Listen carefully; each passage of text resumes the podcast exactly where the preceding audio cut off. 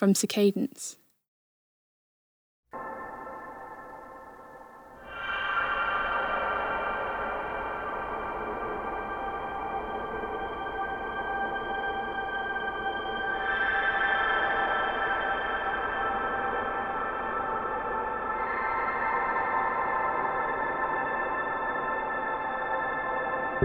We happen to be sitting at a desk where I've been working on the photographs of the Hungarian Revolution in 1956.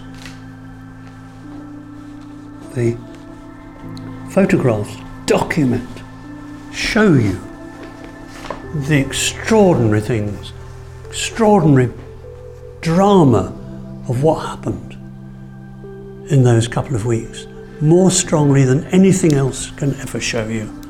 And the, the book, was published some time ago, has an introduction by the great Hungarian writer who's settled in England, um, George Mikes.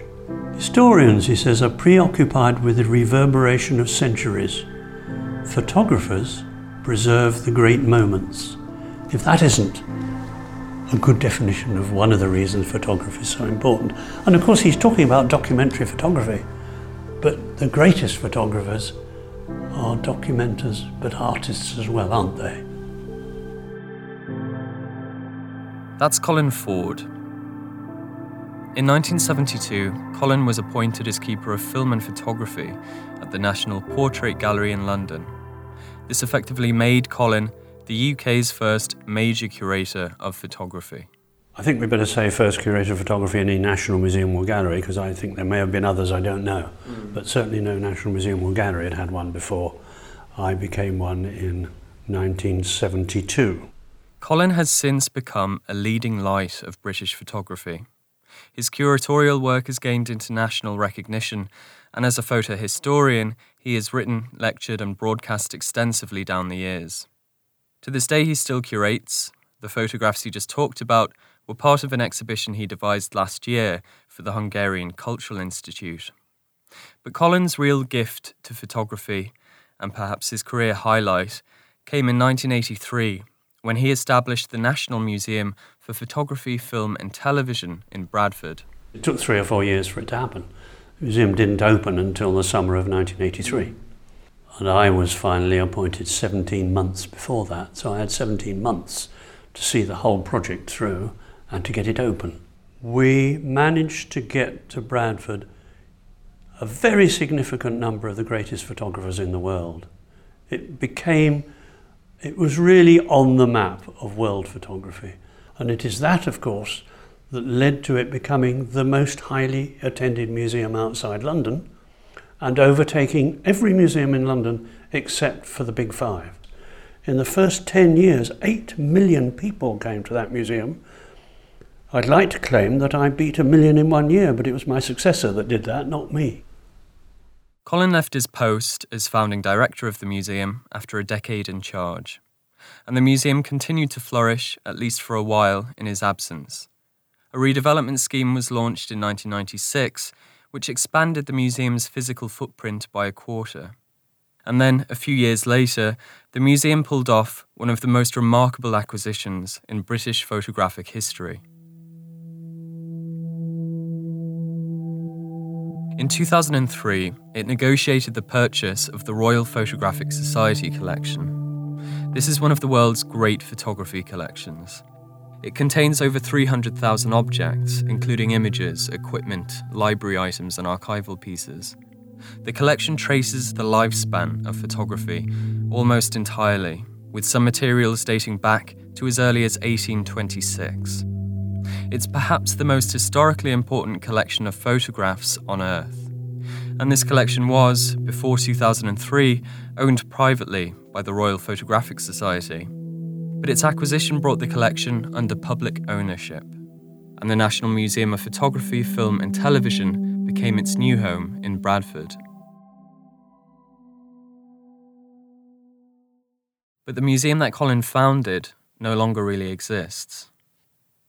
In 2006, it was renamed the National Media Museum, and in March of this year it was again renamed. It's now called the National Science and Media Museum. And most crucially, its present day mission statement has subsumed photography into science and technology based programs of activity. So, in real terms, Britain has lost a dedicated national museum for photography. And this loss was highlighted at the start of last year when it was announced that the museum in Bradford would be losing its core collection. The Royal Photographic Society collection would be relocated in its entirety from Bradford to London. It would be transferred without compensation into the ownership of the Victoria and Albert Museum in South Kensington. And this transfer had been sanctioned by a London based, government appointed board of trustees, a board with ultimate strategic control over the museum in Bradford. I think I was actually angry first, and then, of course, I got very upset because, as I've already said to you, I think it is fundamentally wrong for the subject of photography. I think it's fundamentally wrong geographically, politically, for the people. Uh, I don't have sympathy with any part of the decision, and it shouldn't be in South Kensington. That's the fundamental, central issue to it all, as far as I'm concerned. The news of the transfer came as a shock, and as we'll soon see, that shock went far beyond the world of photography. There was a genuine public controversy. In the eyes of many people, this wasn't just a routine archival transfer between two museums. This was about a young, regional museum in a struggling city, losing the world class collection it had acquired little more than a decade previously, losing it to one of the oldest and most established museums in one of the wealthiest postcodes in the country. From Circadence, I'm Callum Barton. This is Drawn by Light. The National Museum of Photography, Film and Television in Bradford first opened its doors three years ago. The Media Museum in Bradford is absolutely critical to, to the city. It's the jewel in the crown in the city centre. It's been a dominant feature of Bradford for 30 odd years. This museum was very much under threat of closure. We have seen a reduction in real terms of 30% of our operating budget. It's like they're trying to strip this city of everything it's got. Bradford District has a tremendous amount to offer. Because the cultural decision makers are overwhelmingly based in London. The RPS collection is the most important collection of photographs in the country. To remove it is, is to kind of pull another rug from underneath Bradford's feet. Britain, whether we see this as the UK or whether we see it as England, is a highly centralised state with power and control really focused on London. Why not look in at the Museum of Photography, Film and Television here in Bradford?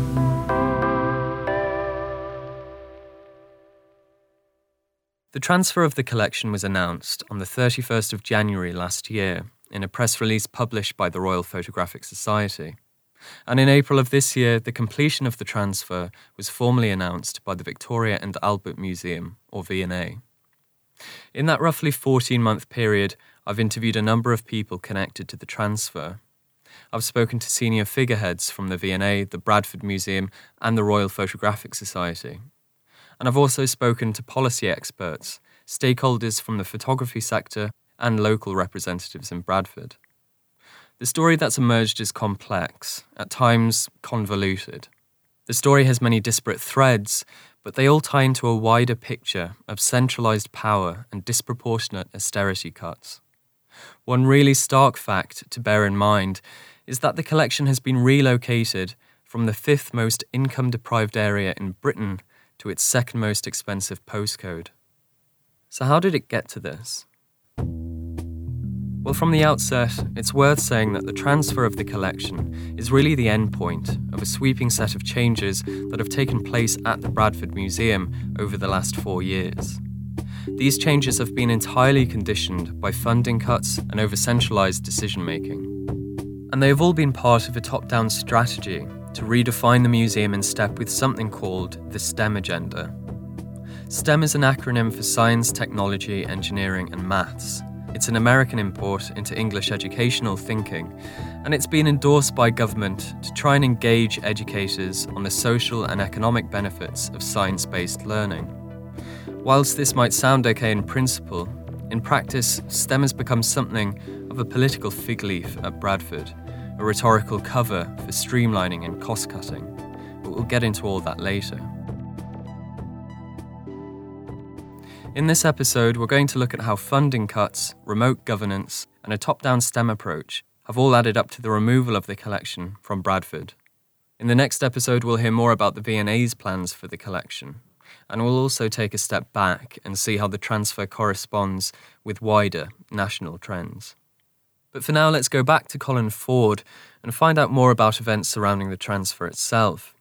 By the way, from now on, I'm going to refer to the Royal Photographic Society as the RPS. So, Colin told me that beyond his initial anger, he had very immediate and specific concerns about the circumstances of the transfer. For a start, the decision making process felt off. The Board of Trustees involved in the transfer, and we'll go into exactly who they are later, that Board of Trustees undertook no consultation with any industry practitioners or specialists, or with any stakeholders, public or otherwise. For such a sweeping decision, a decision involving some of the most important publicly owned cultural holdings in the country, this lack of any formal consultation felt high handed, maybe even careless. And Colin also felt that the transfer broke with two founding principles of the original museum in Bradford Firstly, he told me that when the National Museum for Photography, Film and Television was established, it had been very deliberately located outside of London. We went to Bradford because that was government policy. It wasn't some wicked idea that I dreamt up. It was a, a, very senior person in the government who, in due course, was backed up by his minister, saying, um, We want you to be outside London. They didn't tell us to go to Bradford. Um, but they were hugely supportive. And part of the case for Bradford, which recently nobody has made a big point of, of course, it's smack in the middle of the second biggest conurbation in Britain. Um, at the time, and I don't know what the current figures are, at the time, within an hour's journey of Bradford were 7 million people. Within two hours' journey were 14 million people. That's a pretty good market to get visitors from. So, Colin's saying that the original decision to locate the museum outside of London was guided by government advice. And he told me that this is all a mismatch with the centralising nature of the transfer.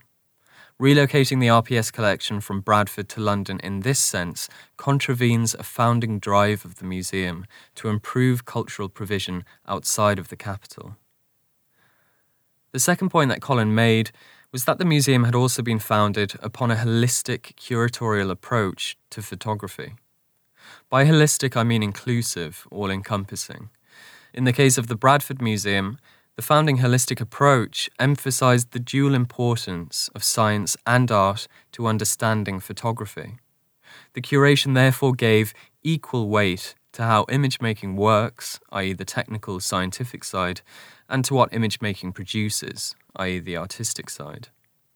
This approach has been gradually replaced at the museum by a much more science heavy program associated with the STEM agenda. This new program breaks with the founding holistic approach because it's concerned mostly with the science and technology of photography, and art has been dropped from the agenda altogether. We'll go on to this in more detail later, but for now, let's just say that the proponents of the new program see the artistic aspects of the RPS collection as incompatible with a science based approach at the museum. But Colin's sees flaws in all of this reasoning he feels that the underlying logic is skewed. Of course, you may have a different specialization, and you may have people who are expert or research or interested in the art side, particularly, or the science side, particularly. All I'm saying is that to really understand the whole medium, you need both. Um, why does a Julia Margaret Cameron picture look the way it does? Why does a Hill and Adamson picture look the way it does? why has the nature of photography changed fundamentally since digitization? Those are all technical questions. The fact that I am turned on or not by a photograph, and a photograph for me is great or it's not, um, is a different matter. When he found out about the transfer, Colin wrote his concerns up in an open letter of opposition. That letter was then published in The Guardian, where it had been co signed by prominent figureheads from the worlds of art, photography, and film, people like Don McCullin, Martin Parr, David Hockney, Mike Leigh. But the news of the transfer also attracted a wider and more public debate, one that transcended the relatively narrow worlds of art and photography. Over 27,000 people signed a petition opposing the move, denouncing the transfer as a form of, quote, cultural asset stripping. And then journalists and politicians waded in with opinion pieces in the national press and disparaging sound bites. The news of the transfer was even raised in the Commons. Cummins. Thank you, Mr. Speaker.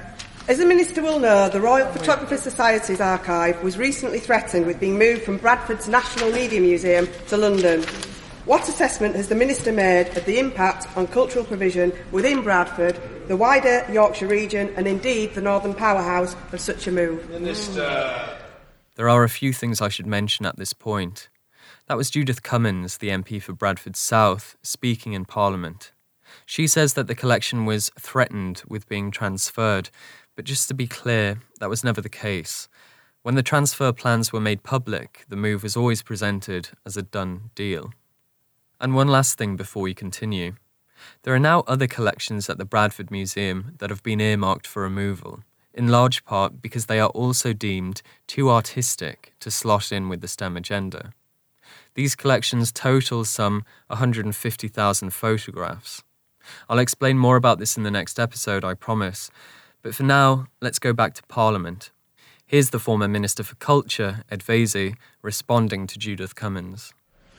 Well, I've been closely involved uh, with the Science Museum on the future of the National Media Museum, for example, and I'm pleased that now that's being put on a more uh, firm footing. But I would say uh, to the Honourable uh, Lady that there's extensive support for the arts uh, in Bradford, something like £9 million of Arts Council funding, and I, was, I point her to the excellent article written by the Chief Executive of the Arts Council about the support they're giving to Bradford. Mr Speaker, the Minister... For now, let's put Vaizey's comments on arts funding to one side. Let's focus on his initial comment, the one about his work with the Science Museum and his being pleased that the National Media Museum is now on a firm footing. He's referring here to the fact that the Bradford Museum was almost shut down four years ago. So we're going to switch gears now and explore this near closure in detail. Because really, to understand why Bradford has lost the RPS collection, we need to first understand why it almost lost a national museum in 2013.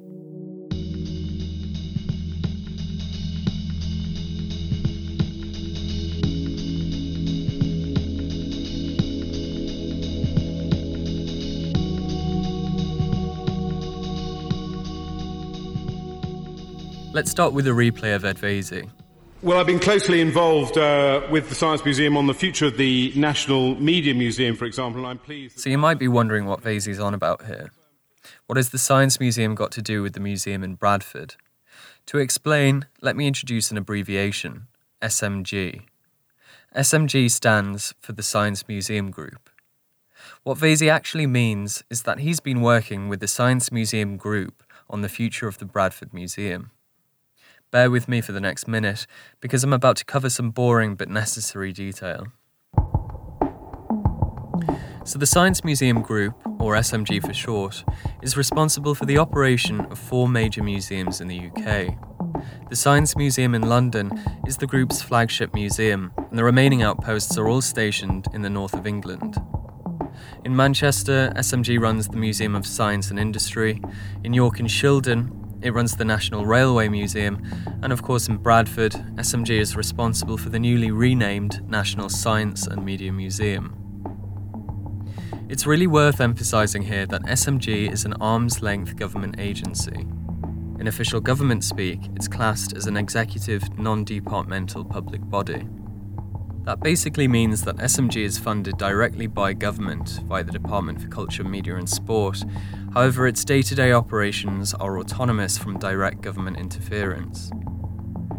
But that said, and just to complicate things, SMG's governance structure is headed by a board of trustees directly appointed by the Prime Minister. This board is based in London. They meet regularly to provide strategic oversight for the group and its subsidiary museums. And it's this Board of Trustees, the SMG Board, who signed off on the transfer of the RPS collection. Okay, boring part over. Back to the museum's near closure. So it's early summer 2013. Austerity is in full swing. The coalition has been in power for three years, and in that time, the Treasury has cut SMG's funding by 25%. So things are already choppy for the group. But then the government asks SMG to model for the impact of further cuts cuts of either 5, 10, or 15%. The group's senior management make their calculations. They estimate that a cut of 10% or more would force the closure of one of their northern museums. They submit this forecast to the Department for Culture and open up confidential crisis talks with the city councils of Bradford, Manchester, and York, where the three northern SMG museums operate.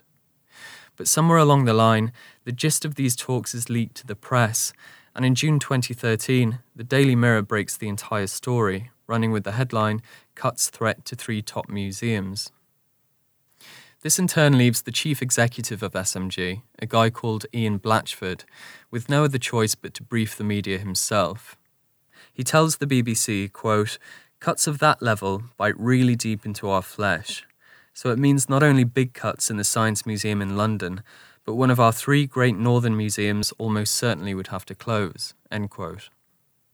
When the news reaches Bradford, a wave of local demonstrations kicks off. It's the heart and soul of Bradford in terms of our attempts to turn the city into a city of culture, media and sport, and it's a jewel that we don't want to lose. Museum, save, save, save it's like they're trying to strip this city of everything it's got. Uh, Bradford district, uh, Keighley, Ilkley, Bradford, Shipley, has a tremendous amount to offer uh, to the country, and uh, I feel that uh, these proposed closures are just trying to strip this valuable national asset uh, down to the bare bones. So we're here today for coming down to save the museum because it's actually going to be closed. So we want everybody to show their support, their love. There's all type of different things within the museum that needs to be saved, and people don't really actually know. You said an online petition. Yes. Um, what's the response been like to that? The response has been phenomenal. This morning I checked and we had 18,000 signatures, and that was uh, that's in the space of about just over two days. So hopefully we can get thousands more and take it to Parliament and to the head of the Science Museum Group and prove that the public want this museum to stay and show their love uh, for Bradford.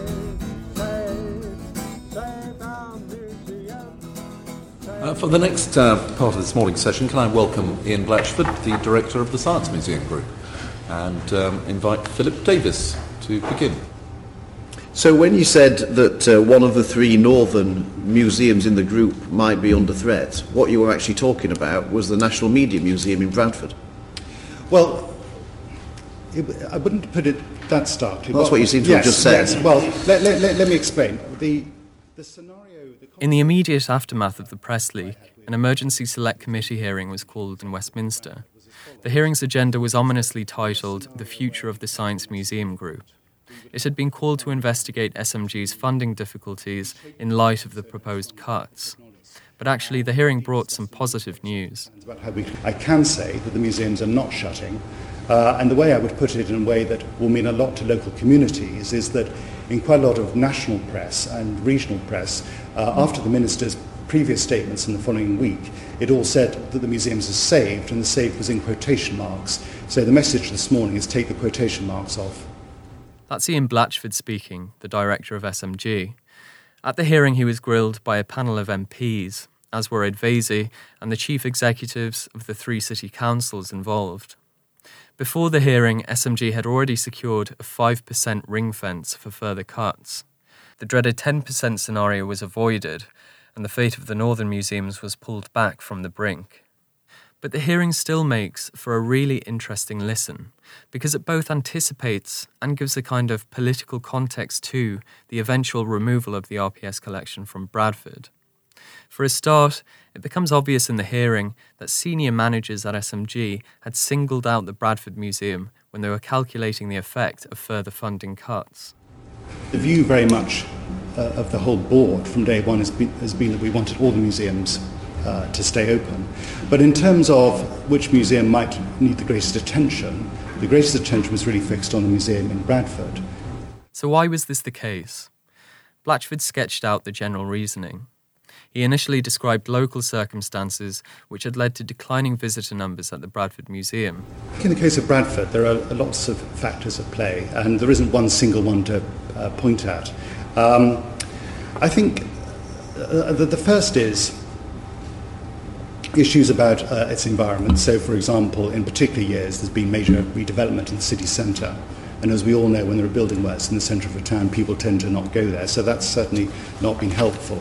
I think the other thing that was true when the museum uh, had higher visitor numbers is that uh, the IMAX was a novelty, and certainly both the IMAX in Bradford and also in London has experienced a big decline in that being a big pull.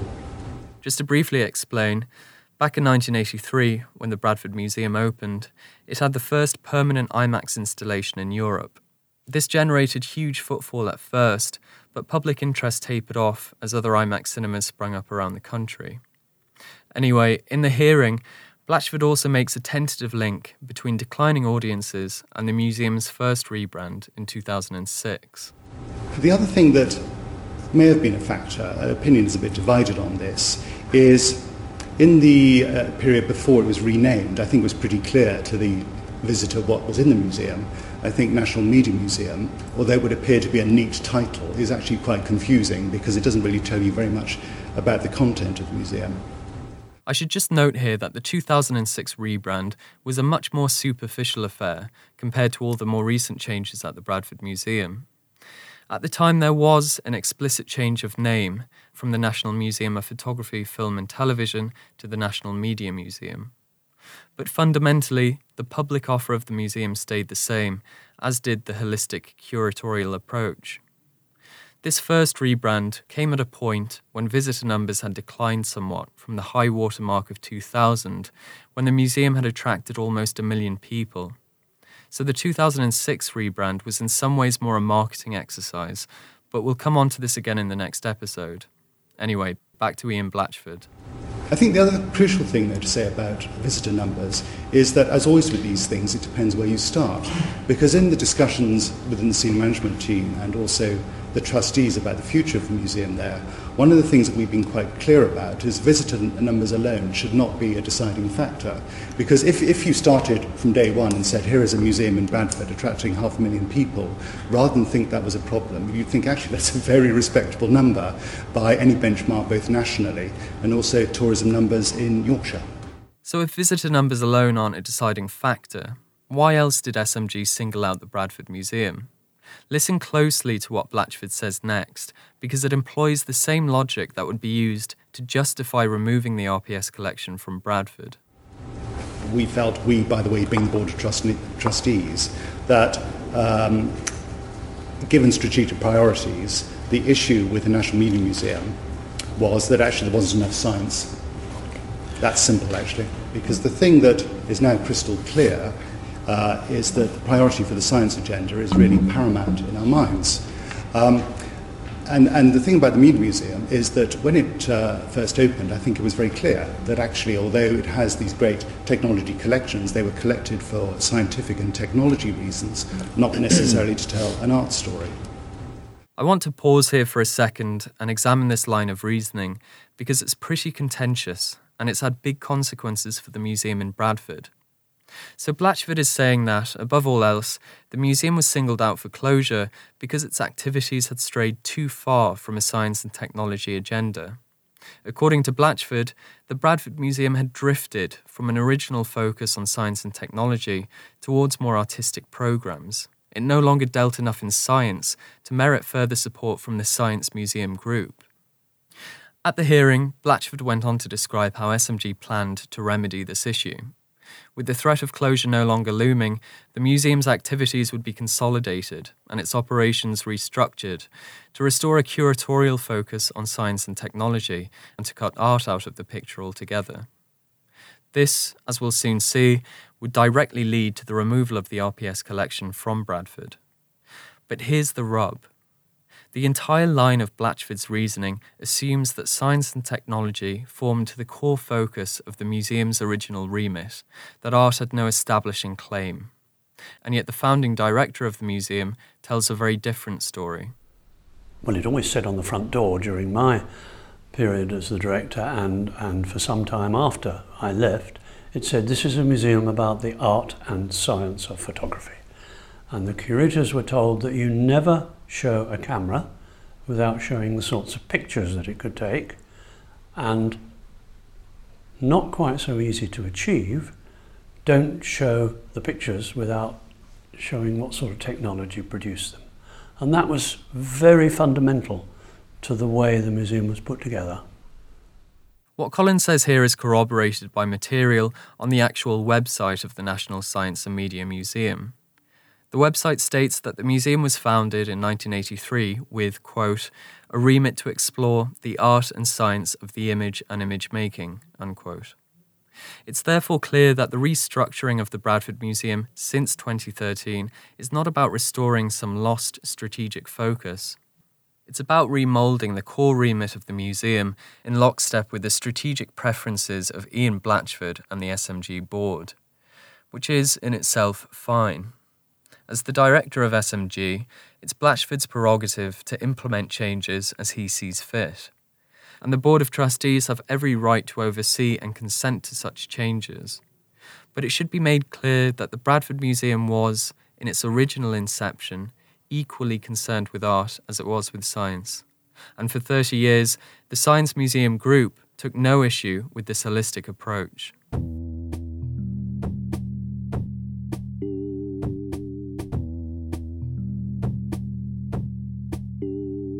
So, what else was going on in 2013 that caused SMG to ditch the holistic approach at the Bradford Museum?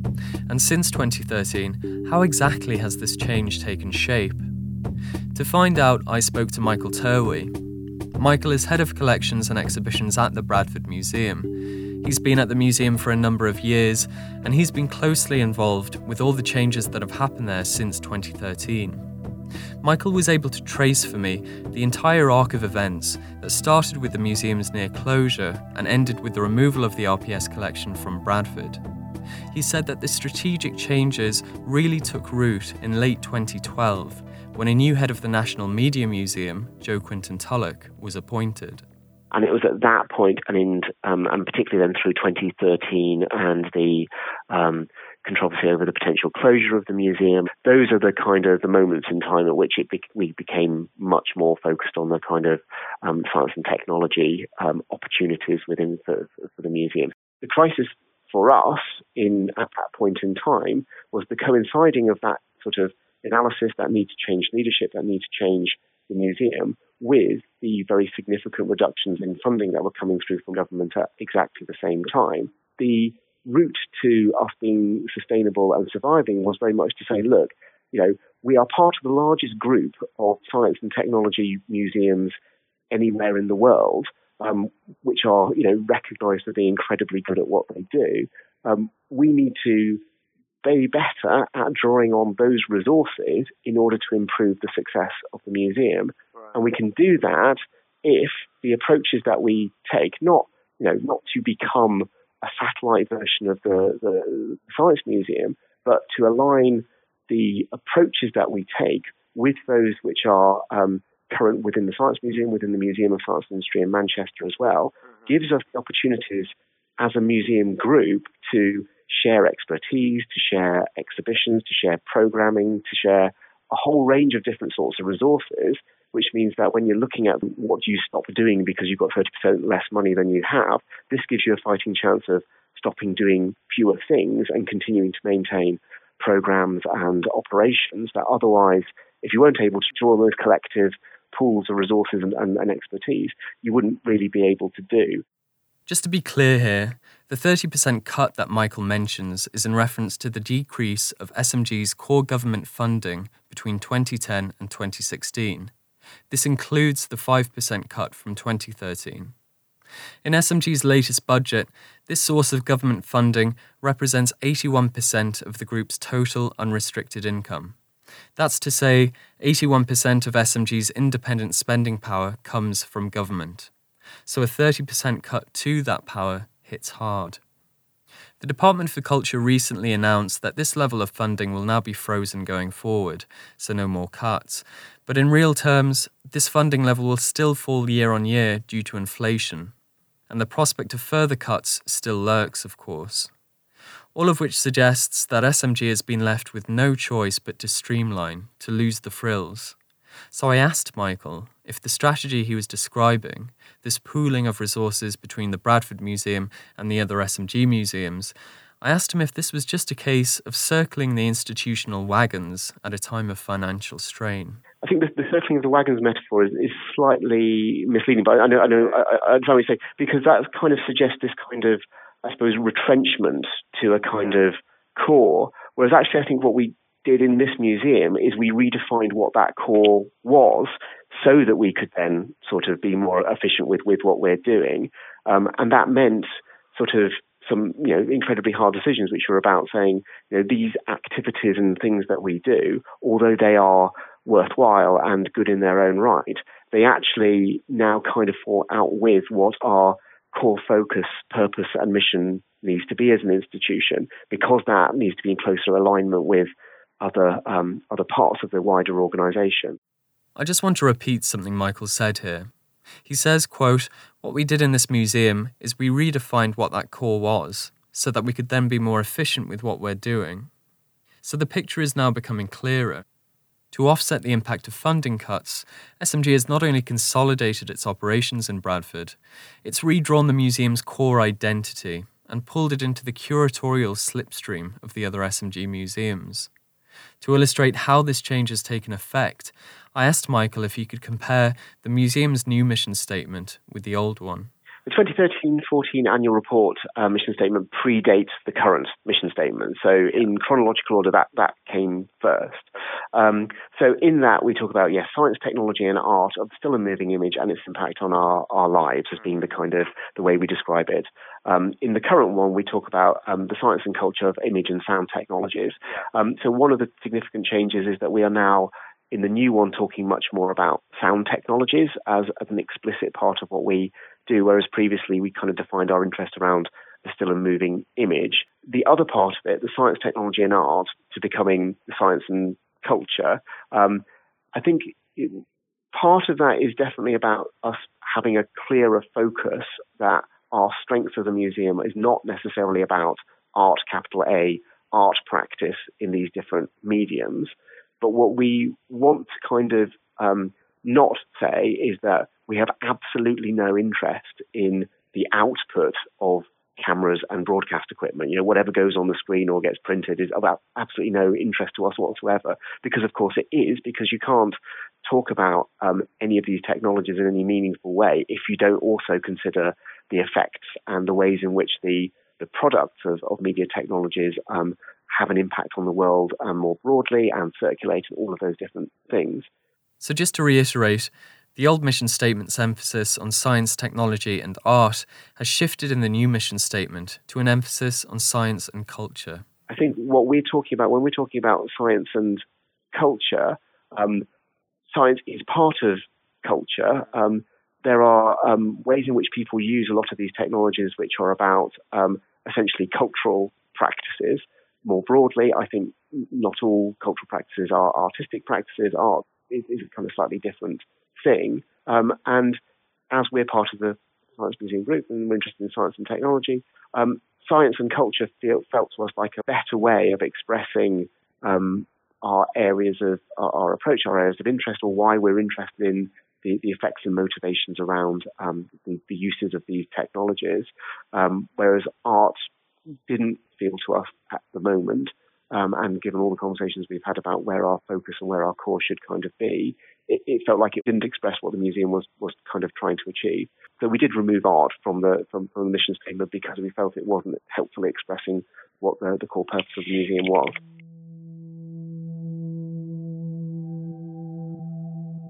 So the shift in thinking that Michael has just described, this removal of art, capital A, from the agenda, was something of a tipping point where the fate of the RPS collection was concerned. This is primarily because the artistic aspects of the RPS collection have always been the most prominent, despite the fact that the collection has comparative scientific, cultural, and historical value. We took a view that if you look at the top level of these collections, because nobody is interested in splitting up sort of discrete units and, and, and collections, because that would be a monstrous kind of thing to do. Um, if you look at the at the very top level and you think about the top level significances of that collection, um, it is about um, sort of the canon of art photography. That's the kind of the, the, top level sets of significances. Yeah, it has lots of other things in there as well, um, but it remains the case that the overwhelming majority of loan requests, the overwhelming majority of access and research requests come from people who are looking at you know, the, the canon of art photography, the modernist photographers.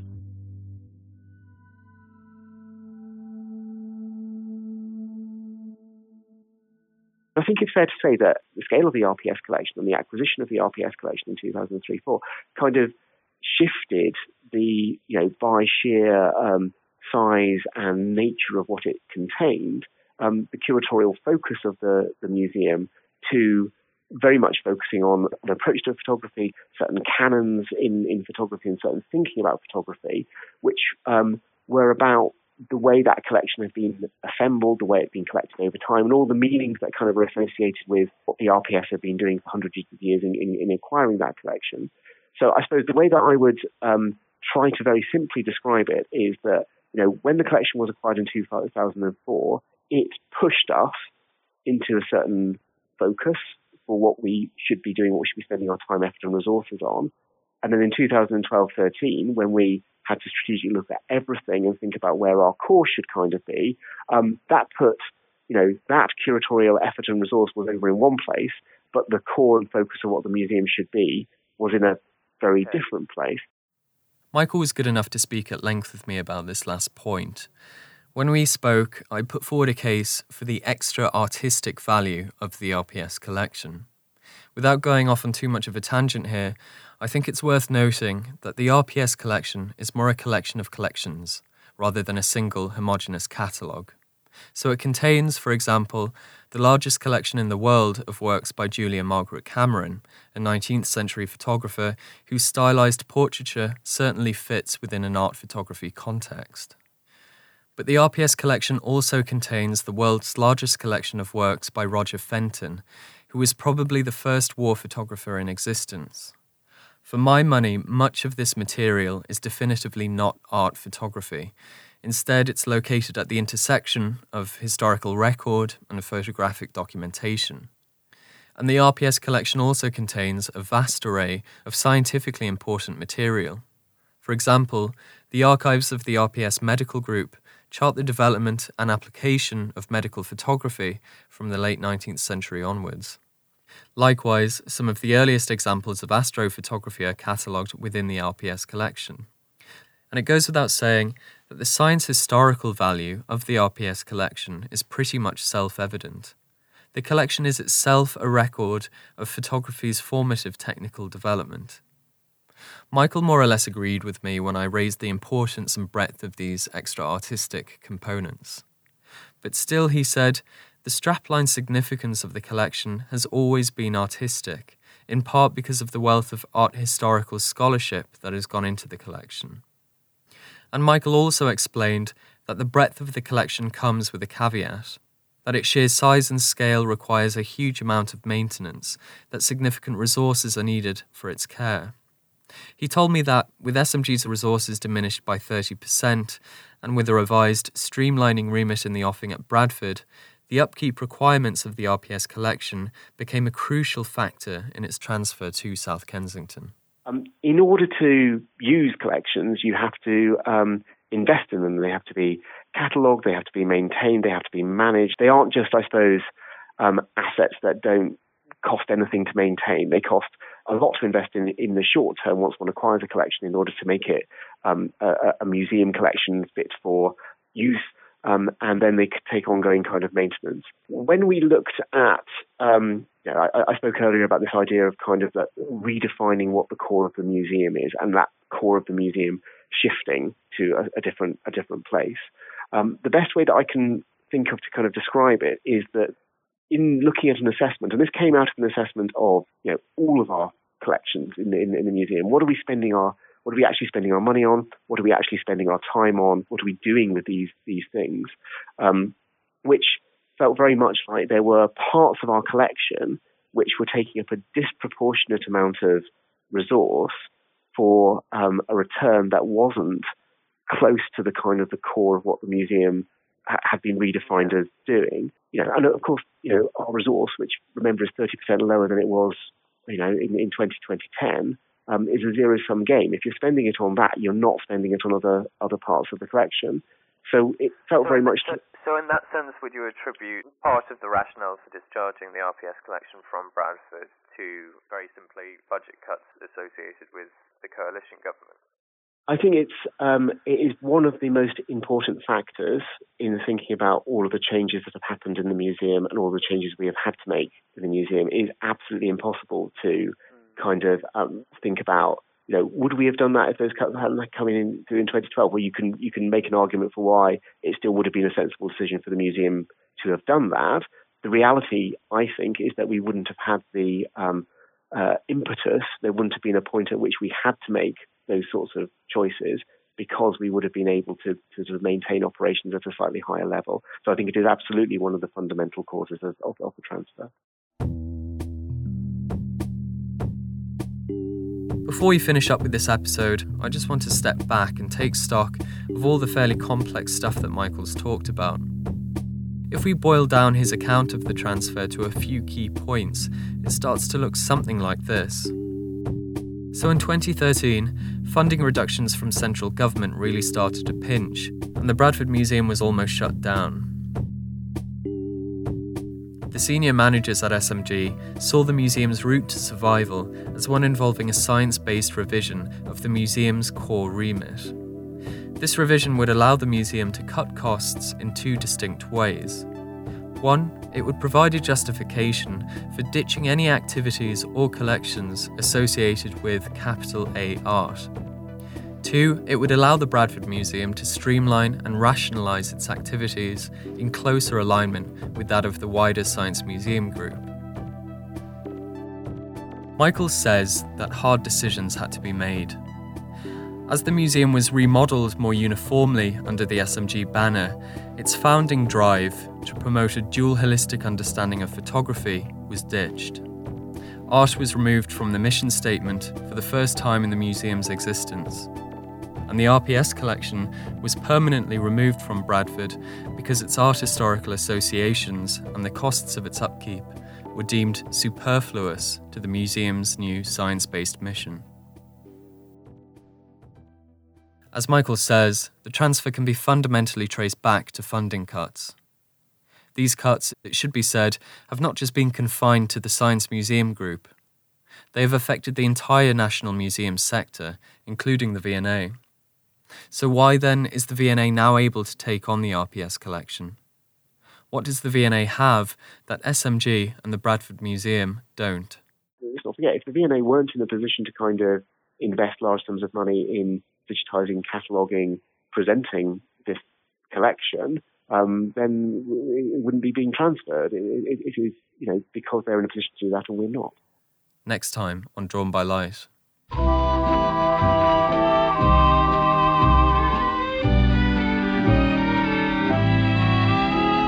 Yesterday's dreams were born with a smile.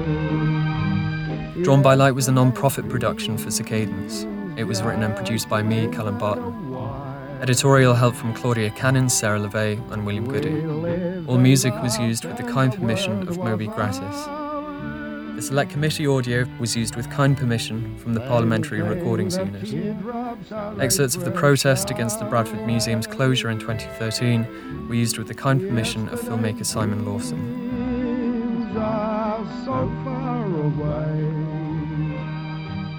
Gone with the dawn, That brought brought